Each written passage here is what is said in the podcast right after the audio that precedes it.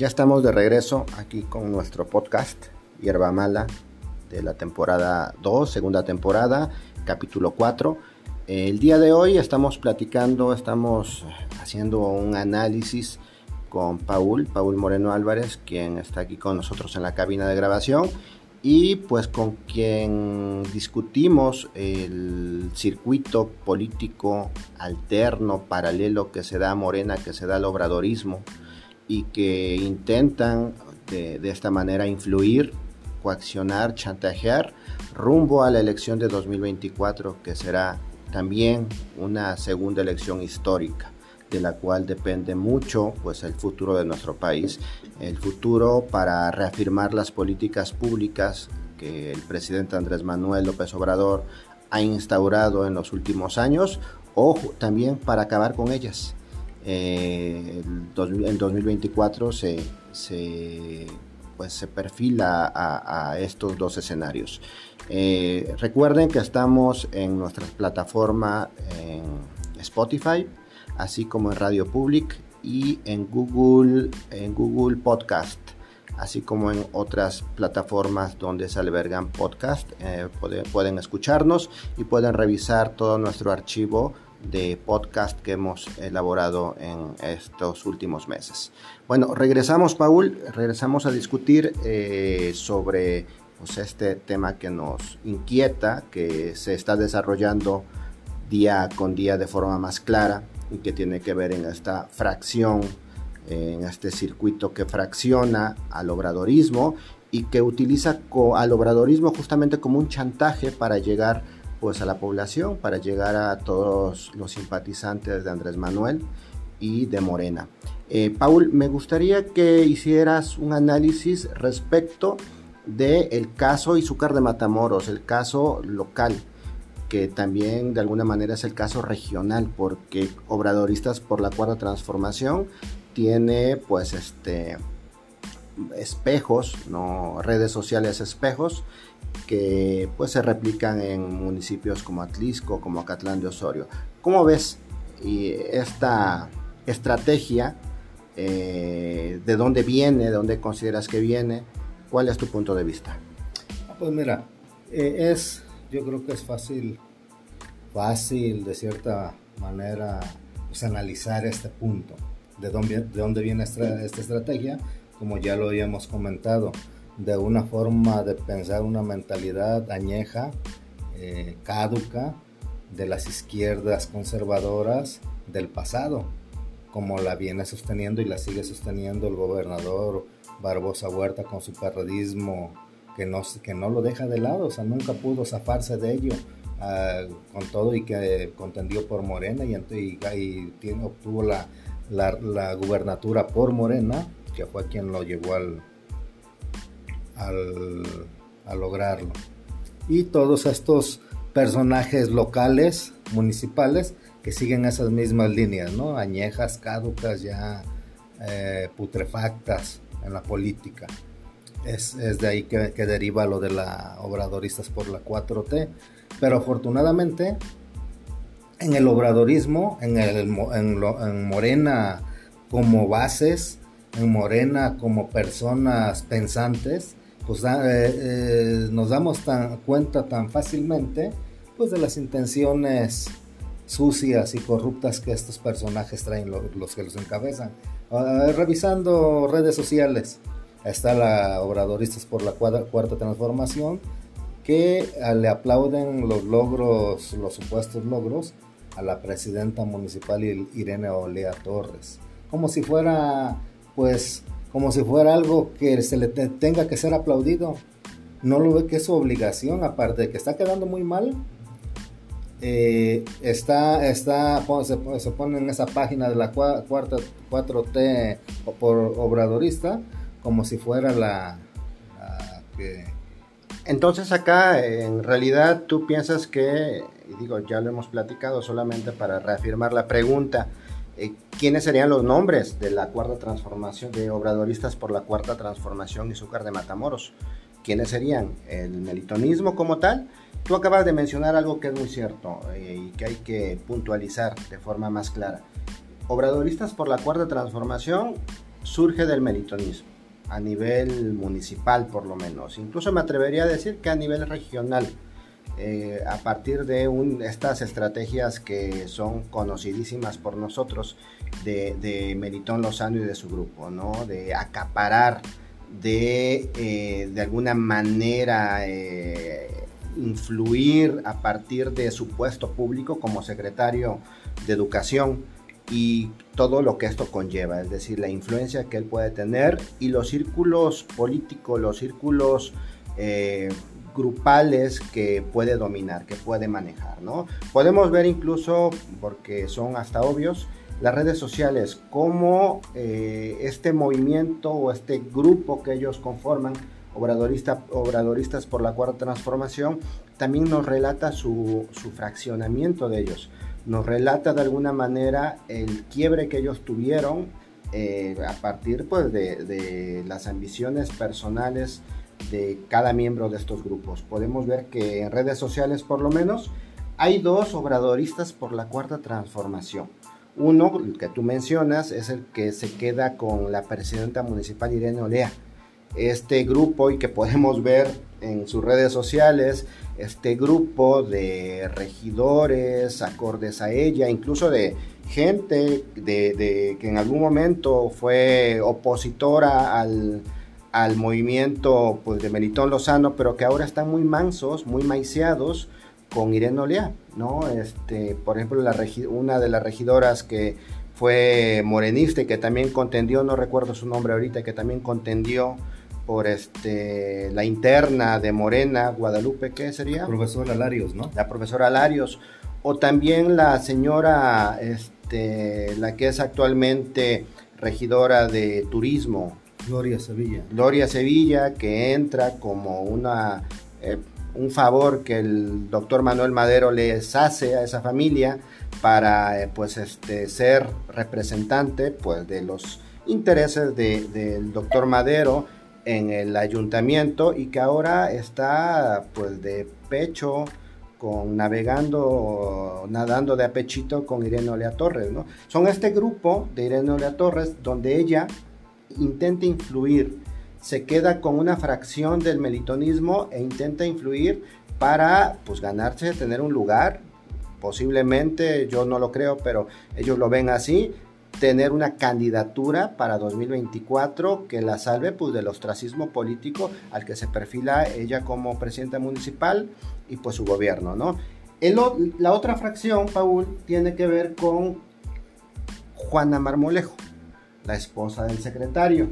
También es este grupo, eh, que es hasta confuso, es ridícula la confusión de obradoristas por la cuarta transformación, esta otra fracción donde el secretario intenta eh, pues eh, respaldar a su esposa, quizás para que lo suceda en 2024 o quizás para que él quiera, quisiera, quiera hacer un regreso político al municipio que descaradamente abandonó en 2019 y que por medio de esta, este grupo de obradoristas por la cuarta transformación hace una especie de alianza con Eric Cotoñeto, el eh, operador de Barbosa, ¿no? Incluso podemos ver cómo durante toda la jornada la campaña de pues, defensa de la ratificación de mandato del presidente Andrés Manuel tuvieron una pues una actividad muy este pues muy, muy presente en, redes sociales, haciéndonos parecer, que no creer, pero sí parecer, que Juana Marmolejo era la coordinadora sepa de qué, del obradorismo, y tratando de, influir visualmente su, que, que, estaban llevando a cabo acciones encomendadas por el presidente Andrés Manuel cuando esto es mentira, ¿no? En realidad ellos son los bejaranos del Estado, ¿no? Este grupo de chantajes que pues intenta influir de esa manera. ¿No es así, Paul? ¿Cómo así piensas? Pues mira, yo como, como veo la, la situación que se, se me antoja pues hasta de cierta forma divertida, Manuel. Y digo divertido por las acciones desesperadas que andan haciendo estos grupos, este pequeño grupo ya tan reducido, tan fraccionado, ¿Cómo es que volvemos a, volvemos a hacer el comentario? El grupo con el que se queda Irene Olea, que los maicea y pues por interés económico se quedan con él. Los regidores. de los regidores. Y el pequeño grupo también que se queda del lado del secretario de Educación Pública, Melitón Lozano, pues el cacique político municipal, el, por lo menos el más actual, ¿no? El que tiene la posibilidad por su, su cargo público y político que tiene a nivel estatal. ¿Cómo lo veo? Pues que son, son acciones desesperadas por querer eh, involucrar y, posesionar a su esposa, o sea, lo que tanto criticaron y tanto mal hablaron mal del pues del finado doctor Manuel Madero, que ahora lo están haciendo, pero sobre todo con la hipocresía que siempre se han conducido. Ahora resulta que eh, andan hasta amenazando y coaccionando hasta gobiernos municipales para que los hagan su grupo. Al sentirse disminuidos completamente en Izúcar de Matamoros, pues andan buscando aliados, amenazando y coaccionando y pues se encuentran con gobiernos municipales también débiles gobiernos municipales que no saben ni cómo llegaron, llegaron de pura casualidad y con suerte política porque los cobijó también Morena y esas de, de, eso se valen. Ahora bien, ¿cuál es la postura que debemos de tener los de Morena? Los de izquierda, los obradoristas, pues no dejárselas tan fácil. Y en su momento, ahorita para empezar es hasta grosero empezar a pensar, comenzar a pensar en el, los puestos o cargos públicos que se van a disputar en el 2024, pero sí empezarles a dejar claro que los, las bases obradoristas más que nada no se las vamos a dejar ni fácil ni siquiera las dirigencias. Se tienen que hacer y se tienen que llevar a cabo las, la, quien quiera participar en algún encargo público, en alguna candidatura, tiene que ser por encuesta y que sean encuestas reales, como dice nuestro presidente Andrés Manuel. Solamente así apoyaríamos a un candidato, que veamos y que comprobadamente sea electo por eh, democráticamente, no por imposición, no por dedazo, como también el operador político que ahorita está en la ciudad de Puebla, ya lo declaró en algún, en algún medio, en que ya está comprobado, o sea, lo que siempre sostuvimos y siempre hemos estado repitiendo que las candidaturas pasadas de este 2021 fueron eh, candidaturas vendidas, impuestas y que se están en el poder meramente por la ola y pues el, el, arraigo morenista, no por los candidatos que, que, impusieron. Y se está mirando, o sea, todos los gobiernos fracasados, todas las acciones eh, legislativas fracasadas. ¿Por qué? Porque no tienen la legitimidad ni la legitimación popular. Así es, y de hecho justo lo que tú mencionas hace un momento acerca de cómo estos grupos eh, no la tienen fácil con la sociedad, no la tienen fácil con el votante, se ve reflejado en sus presencias mismas, es decir, estos llamados obradoristas por la cuarta transformación tienen de todo en sus filas y presentan de todo en sus actos públicos menos obradoristas.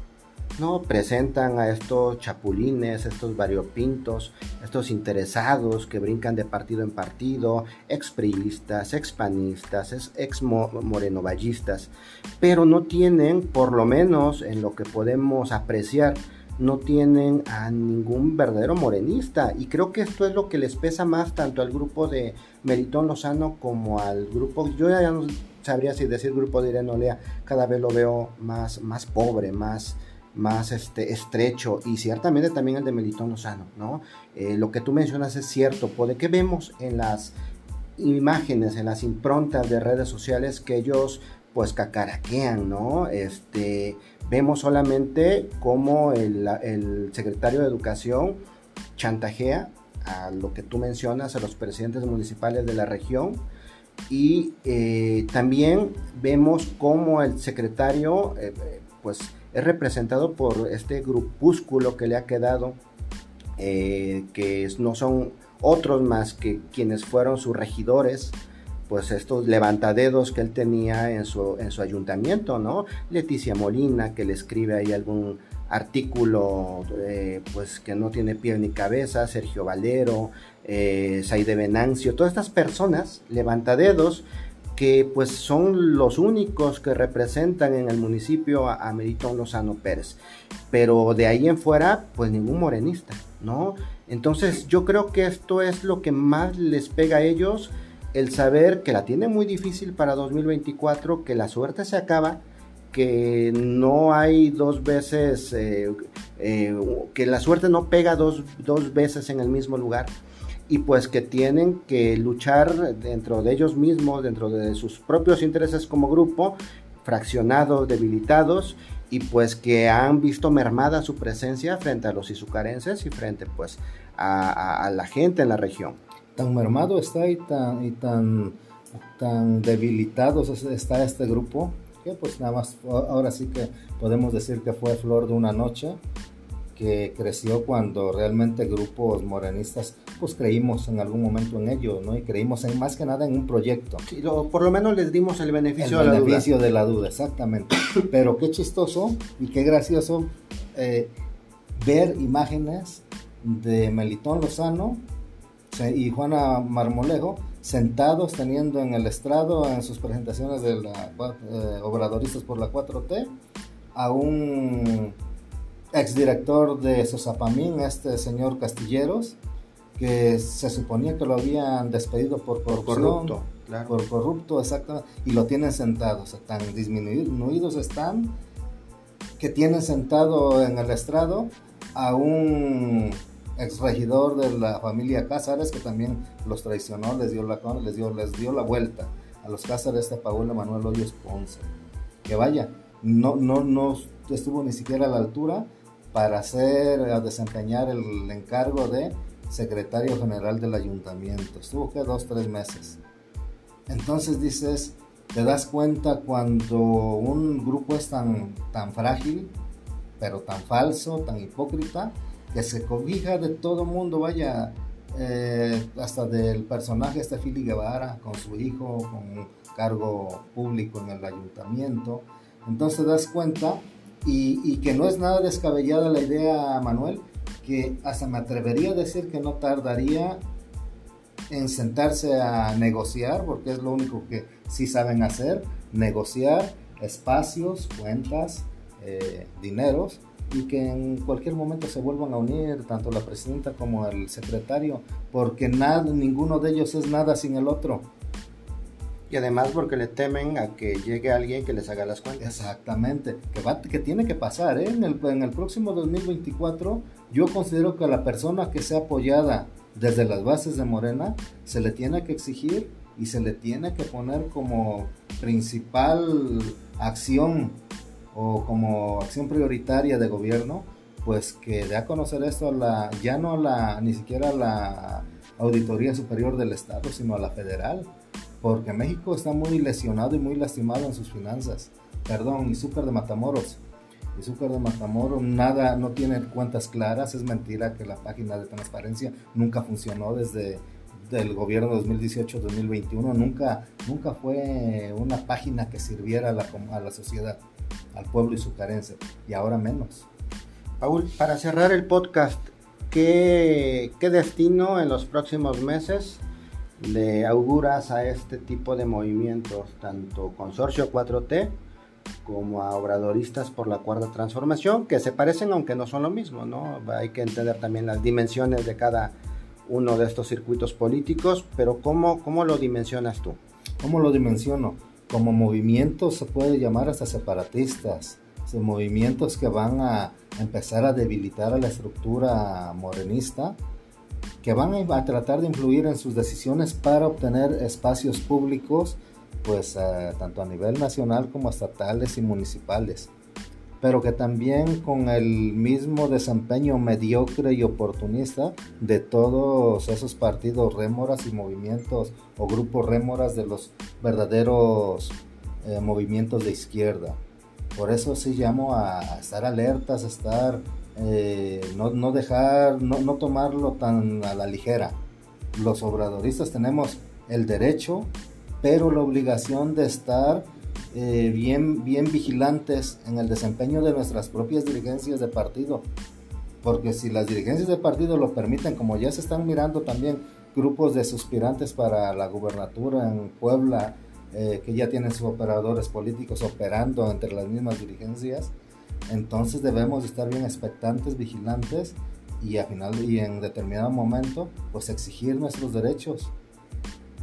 Porque es la obligación, te es el derecho pero la obligación de no permitir imposiciones, no permitir eh, acciones corruptas dentro de un partido y, o movimiento que nos costó años en construirlo que a Andrés Manuel le costaron años de lucha y de proyecto como para dejarlo en manos de unos oportunistas. Así, además de que pues es la labor de la izquierda de forma histórica, ¿no? El seguir eh, pues luchando el día a día, el seguir pues ejerciendo un pensamiento crítico, el seguir eh, observando y también diciendo lo que se observa de forma pública, discutiendo todo este tipo de... La autocrítica. De, claro, la autocrítica de manera pública. Y pues es la función del hombre y la mujer de izquierda, ¿no? O sea, no es algo que caduque a partir de que alguien, un, un partido se vuelve gobierno, un partido de izquierda se vuelve gobierno, porque tenemos todos estos fails, ¿no? Que han sucedido eh, y que nos quedan como antecedente, que cuando la izquierda llega al, al poder, eh, hace, sigue sintiéndose oposición y deja de lado sus obligaciones y bueno, suceden cosas como la ciudad de Puebla y para donde se dirige justamente el ayuntamiento de Izúcar de Matamoros, ¿no? Así es. Este, Paul, muchas gracias por acompañarnos nuevamente en este podcast. Eh, a mí me gustaría que siguiéramos eh, discutiendo este fenómeno político. en nuestro caso, me gustaría que siguiéramos discutiendo el tema local ¿no? Estos, eh, observando y poniendo en tela de discusión el movimiento obradorista 4T de Melitón Lozano, para dónde va, dónde se perfila, cómo se ha desinflado a partir de que ya no tuvo ningún pretexto para aparecer públicamente y cómo se ha vuelto en realidad una plataforma en redes del secretario y sus deberes eh, administrativos en el gobierno del estado. Pero me gustaría que lo agendáramos para un próximo podcast. Claro que sí, Manuel, cuando tú gustes, pues ahora sí que con gusto estaría yo asistiendo a tu programa, a tu podcast, y con gusto lo haríamos, seguir eh, debatiendo, seguir eh, tratando de ponerlo en la mesa de discusión, pues las acciones hasta caricaturescas de estos grupos grupos caciquiles locales o municipales. Cuando guste estaríamos asistiendo a tu, a tu invitación, Manuel. Pues amigas, amigos, este es el podcast de este día, Hierba Mala. Eh, no olviden escucharnos en nuestras plataformas de streaming y pues estamos escuchando, nos estamos debatiendo en un próximo podcast. Muchas gracias.